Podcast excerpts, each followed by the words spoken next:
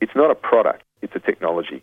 It's an education challenge. A regenerative suspension? There will be a growing demand for industrial photovoltaics. Tom Tydra. Innovation in the financing space. The high-speed train is in all our interests. All political lines. Australia is a solar paradise. The market is moving much faster than that. You've got something that's transformational. Solar window in a can. Beyond Zero. Global warming science, solutions and action. Taking it to a do-it-yourself level. Good morning and welcome to another edition of the Beyond Zero Show. We're recorded in the studios of three C R Melbourne and syndicated around the Australia Community Radio Network. And you can find our podcasts at b z e dot org dot a u or at three c r dot org dot a u or whichever podcasting app you choose to use. And don't forget to follow us on Twitter as well. My name's Laura and today I'm joined by my co-host Michael. Morning, Michael. Good morning, Laura. So today we're going to deviate from our normal environmental uh, technology focus again, and we're going to delve into some of the broader political environment. So we're going to be speaking with Carl Fitzgerald, who is an economist specialising in resource allocation distortion created by the tax system. He's a literal thinker capable of innovative analysis to break through the blinkers of mainstream. Carl hosts another radio show called Renegade Economist, which is addressing the topics of monopolies and primary landlords, bankers and licensed monopolies. And so the show chronicles the dangers of monopoly capitalism, a risky trend encouraged by government policy in the hands of lobbyists. So a key piece of work by Carl is his report Total Resource Rent of Australia, which is quantifying the incredible worth of the earth and natural monopolies. And another major piece of work is his documentary Real Estate for Ransom. Uh, Carl is also the project director at Earthsharing, and he's also the leader of Prosper Australia, uh, non-government organisations inspired by economic justice. So today we'll be having a chat with Carl about land value assessment and how this can be used for public transport. Welcome, Carl. Thanks, Laura, for that great introduction. Thanks for joining us. So we... We tend to start these interviews by getting an idea of how a guest became interested in environmental technology, so forth. In this case today, uh, can you give us a bit of a background on how you became interested in economic justice and quantifying the earth? Certainly, certainly. Well, I, I did my economics degree, and uh, after about the two thousands time of uh, being asked what I was studying, I said, look, I'm studying modern warfare. And all of a sudden, people listened to me. Because every time you say economics, people go, oh, God, I'm, I'm meant to go to sleep when I hear that word. I'm programmed to go to sleep. So, uh, yeah, I, I started thinking about this this element of, of this warfare, this financial, this economic warfare, that this invisible hand sneaks into our wallet and steals all this money. And, of course, that was in the early nineties. I went off and ran my own business for seven or eight years and uh, along that way kept an eye on Uh, the globalization movement, attended some meetings for the um, World Economic Forum protests here in Melbourne and involved you know, loosely in those sort of things. So, um, yeah, that, that was uh, interesting, but I knew there was something more than socialism. You know, there had to be another way. And after hounding everyone in the early days of emails with all sorts of um, ideas on the share market reform and things like that, um, yeah, a friend mentioned a, a group uh, who are based in Hardware Lane, and um, I walked into this big empty office uh, for Prosper Australia. So this group's celebrating its one hundred twenty-fifth annual dinner this year. Wow. So uh, we've been around a long time, and it comes back to this concept of the commons and everyone having a right to a place on the earth. And um, if we refine that down, it's actually a right to the value of the earth. Mm-hmm. And so when everyone has a right to that value, it pulls away the profit-seeking mentality that big oil, big mining and big property just makes so much money out of. Mm. And so here in Australia, we have some of the best data in the world when it comes to our natural resources. We are just so privileged to be able to tell people how incredibly valuable our land is. You know, government set up to govern the land, you know, to maintain supposed sovereignty. Sorry, our Wurundjeri people here uh, in uh, Fitzroy, but um, yeah, it's that sort of mentality that that drives governments, is being able to govern their land. but so few of them believe it's impossible to value your land. And quite, you know, it, it's it's a science, but it's quite easy to value your land. But of course, the zero point zero one percent don't want anyone to know how much easy money they're making buying and selling the earth. Mm. Can you delve into what Prosper does a little bit more? Like, yeah, tell, sure. Tell us about where they're at and what they're up to. So we are tax geeks, essentially.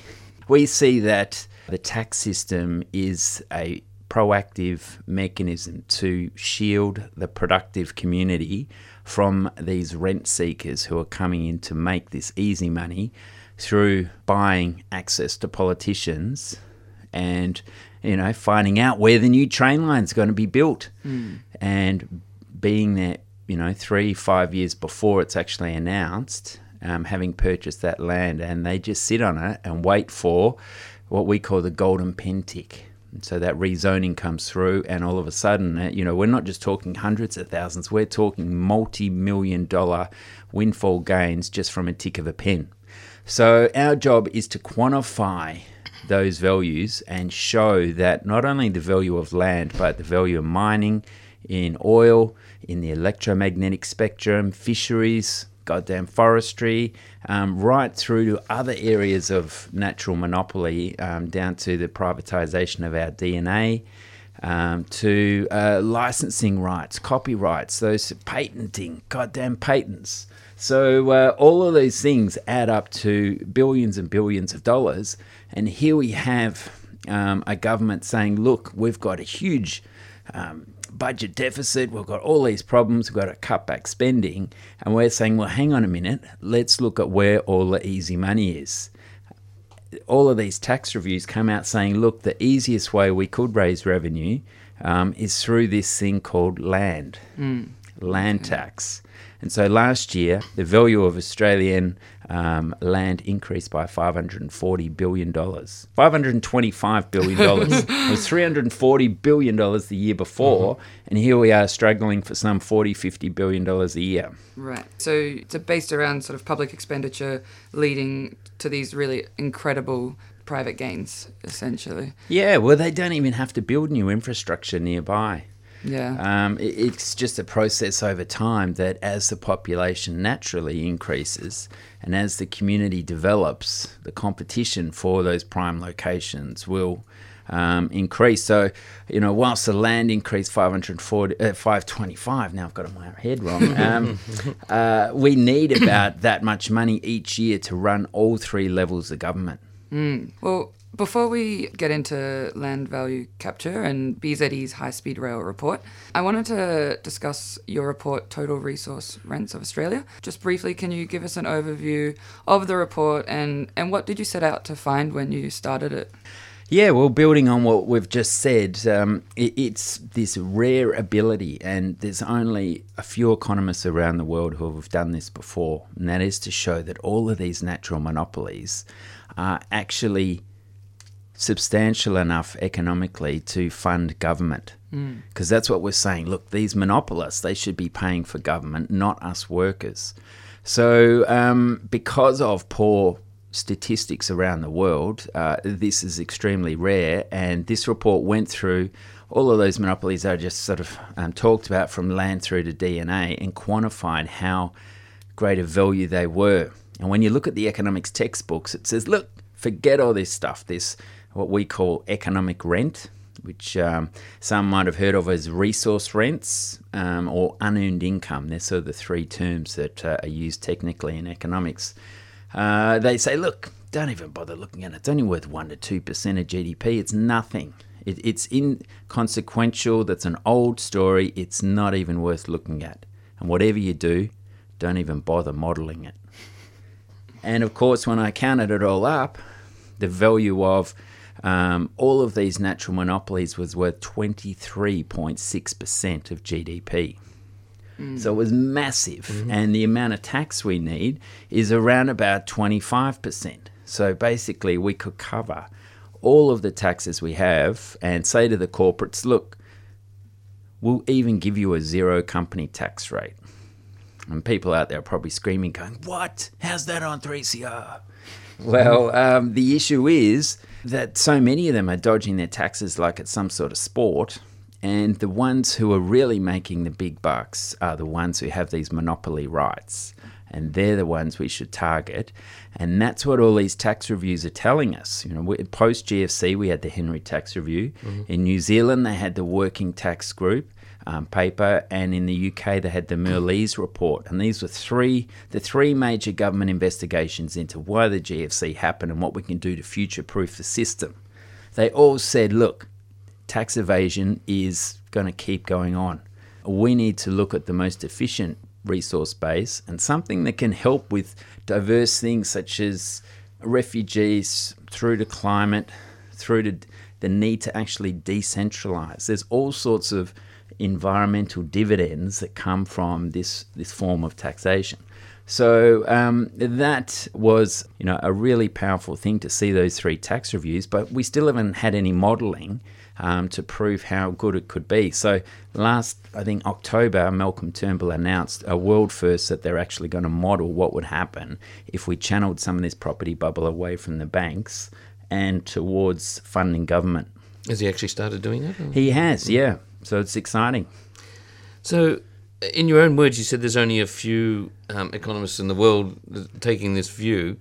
What are your fundamental challenges in getting this up? How would you go about it, besides talking on three C R? Yes, yeah, well, goodness me, I wish I had a team of really switched-on campaigners.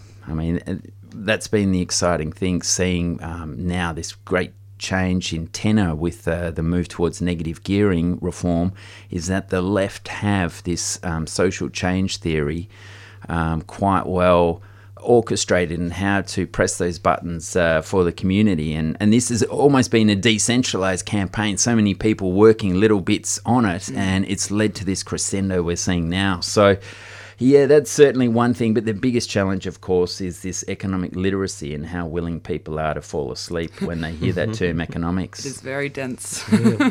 So your report, just quoting a bit from it, it says in two eleven twelve, local, state and federal governments required just under four hundred billion dollars in operating revenue. And you say, you argue the most efficient form of government revenue raising is the taxation of economic rents, which could raise eighty-seven percent of that, so three hundred fifty odd billion of the revenue needed. And adding in a few what you call sin taxes and non-taxation revenue, a fairer, more equitable tax basis possible. So can you expand on how these uh, monopoly rents could be implemented to have the capacity to finance government, and in particular for um, our sustainability, Ben, how that would apply to the coal industry? Ooh, the coal industry. Well, certainly that would pay the sort of minerals resource rent tax. Um, it's as simple as that. Basically, yeah, without the extravagant depreciation write-offs that got snuck in there by um, B H P and Xstrata and so forth. So that's, you know, obviously prior to place, there'd be significant environmental bonds included in that as well. So, uh, yeah, th- that would tax away the profits there. And with the falling cost of solar, it would really put the squeeze on coal mining and coal generation power. So uh, th- there wouldn't be this capacity to pass the prices on, because we have this global commodity um, market, and if someone's trying to pass it on, everyone will buy from the other market. So that's mm. pretty much how, how uh, resource rent taxation works. And uh, at the other levels of government, at the uh, municipal level and so on, how do they implement it there? Well, we already have it there with our council rating system. And one of the problems we've got is after thirty years of privatisation, it's taking, it's costing some two thousand dollars to, um, to to empty one drain in my city of Maribyrnong. Um, so I'm looking for listeners out there, have you got any extraordinary stories in your community of extensive consultancy fees? two thousand dollars to empty one drain. We've got Serco running the parks and gardens here for Melbourne City Council. God knows how much they're charging them, mm. but it's those sort of, you know, extra, that gravy that's put on top of the system through these middlemen that's pushing our rates up. So we need to look at that side of things as well. So the one thing just to add at the local level is, at the moment, when you put a solar panel on your roof, your rates go up. And mm-hmm. if you've a property investor and you've got a rickety old weatherboard home that could well be the bedrock of, of affordable housing in your community, there's an incentive to smash that down and leave it empty. So we've got to switch the council rates off the land and improvements to just the land itself with site value rating. For those of you that have just joined us, um, you're listening to the Beyond Zero Show, and we're here today with Carl Fitzgerald, the Project Director of Earthsharing and Prosper Australia, and we're discussing Carl's work on land value assessment and how this can be used to public transport. And as Laura said, it is Beyond Zero Show, and the essence of Beyond Zero is the half dozen reports they've prepared on how we can convert Australia to a, um, a zero emissions and then beyond that a drawdown economy. One of those reports is, as we foreshadowed at the start, the high-speed rail network.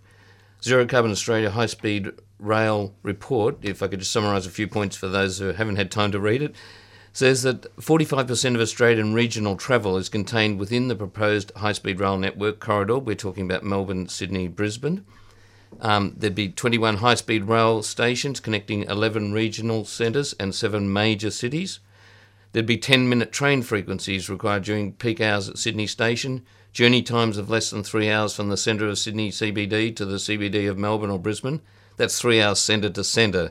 So think about your normal time of getting out to the airport and getting the plane and then getting back in. sixty percent of the Australian population within fifty kilometres of a high-speed rail station on the proposed network. Three million fewer domestic passengers at Sydney Airport in twenty thirty than current levels, not than projected levels. The high-speed rail becomes the dominant mode of transport for journeys between three hundred fifty and one thousand three hundred kilometres in length. Um, over three times more passengers are expected to travel by high-speed rail than air on the East Coast Corridor by twenty thirty. one hundred percent renewable energy-powered high-speed rail, allowing zero-emission journeys. The cost, um, wait for it, all these good things, is estimated at eighty-four billion dollars. That's broken down into roughly forty billion dollars for the Melbourne-Sydney link, and forty-four billion dollars for the Sydney-Brisbane link, and that's including contingency and so on. seven billion dollars estimated fare revenue um, when fully operational in twenty thirty, an operating profit of four point six billion dollars, a forty-year capital payback. So a really, really exciting project, and one that Australia just has been so slow to learn from the high-speed rail for equivalent um, high-density routes overseas. So what we'd like to spend the rest of the show with you, Carl, is, is discussing how we can use um, what you term land value capture um, and those concepts to fund this um, high-speed rail project. Yes, well, it's something that we've been pushing for generations, essentially, and uh, it was how we used to fund our train lines. So um, the extension from, I think it was East Malvern Station on the Glen Waverley line through to Glen Waverley Station uh, happened in the early nineteen twenties. And uh, through that period, uh, landowners um, uh, voluntarily donated their land to to build the uh, the extension through that area, and then committed to paying a yearly fee based on their land values. Back they donated to, their land. Yep. And then they had to pay um, a yearly fee back to government based on the value of their land. And so uh, it, this essentially goes to a system of, instead of user pays, we're talking about beneficiary pays. And we don't hit that landowner up for their portion of the, the project cost in one go. We spread it over twenty, thirty years. And that is one of the key differences that our so-called developer contributions we have here in Melbourne and up in Sydney, it's costing some one hundred thousand dollars per property that they're throwing up front on the project. And uh, that then means the person buying the home has one hundred thousand dollars extra to pay interest on. Mm-hmm. So that ends up being, you know, two hundred twenty grand in int- extra interest costs because of this poor failure to understand how economically we could do this at least cost.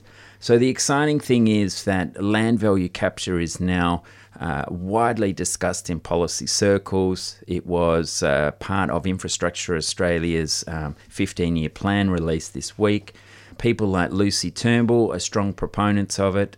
Professor Peter Newman from Curtin University, who I first told about this concept about fifteen years ago. He's now the guy Malcolm Turnbull calls up to us for advice on. So it, it's something that is happening um, in policy circles, and it's, it's pl- coming into play around the world. So in the West, it's pretty much a bit of a, a myth, an urban myth, that you just can't make public transport profitable. But the company that runs Melbourne's train lines, M T R, um, is based out of Hong Kong, and they have paid dividends to their shareholders for the last fourteen years in a row by utilising this power of location, location, and the competition for that location to take a portion of that land rent and put it to good use to fund, to say thanks for this new public infrastructure. Mm. So, as I'm understanding it, wherever this infrastructure is built, you get a, a concomitant uplift in value of the prices. So we're talking about, in the case of the, the high-speed rail, right up and down the east-west coast, um, Brisbane to Melbourne. How would that be implemented? So is it cities paying an increased value? Is it individual plots of land beside the railway line near railway stations? Yeah, it would be down to the, the individual landholder. So basically, because we do yearly land valuations, and because we have things now like Google Earth and all sorts of geospatial analysis, this is just becoming so easy now. It could be very transparent that uh, we we have these land valuations. We see, wow, before the train line was announced, our land was worth four hundred thousand dollars. It's been announced, wow, it's worth now nine hundred thousand dollars. Gee, what have I done? Nothing. Okay, well, let's pay a little bit of that upkick back uh, to the government over the next thirty years. And there was... What, what sort of percentage? What sort of percentage? Well, it would be around about... Some, it's hard to tell, but it would be somewhere around about uh, three to five percent, something like that, over time. So, yeah, I had a look... three to five percent, sorry to interrupt you, but three to five percent of that total uplift value per year, or in total, or what?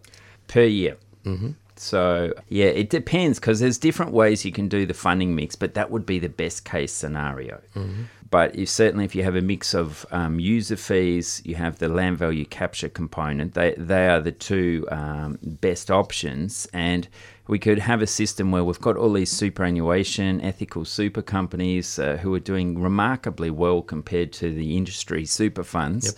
And they could buy the securitized bonds. So we could um, basically securitize these revenue flows and say, look, we're going to be receiving two hundred forty billion dollars in rent each year through this rising value of land.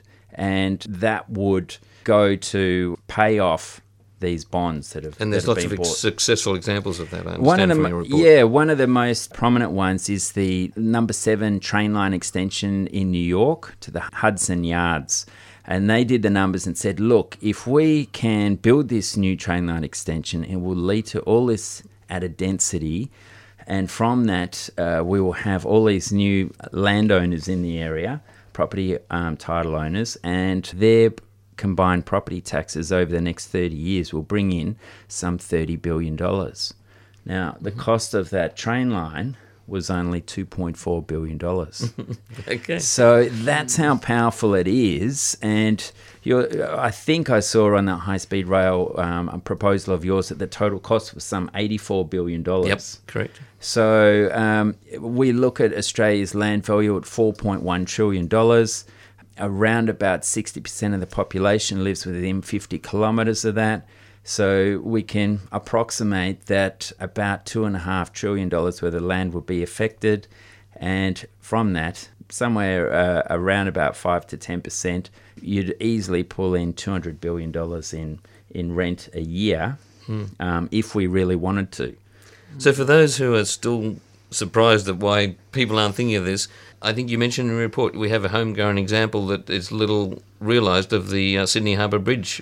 Exactly, yes. Well, th- that happened um, uh, in the nineteen twenties. It was like a thirty-year battle to get it up. It's not always easy to get property owners to um, see the big picture benefit, but um, yeah, the, about twenty-five percent of the Sydney Harbour was funded via um, uh, basically landowners recognising that they're going to have all of these benefits of being able to get to work quicker. So, yep, um, we should pay something back for that. Another prominent example is here in Melbourne with the Melbourne Underground Rail Loop. So that was forty percent funded out of land values. Okay. And they finished repaying it twenty-one years early.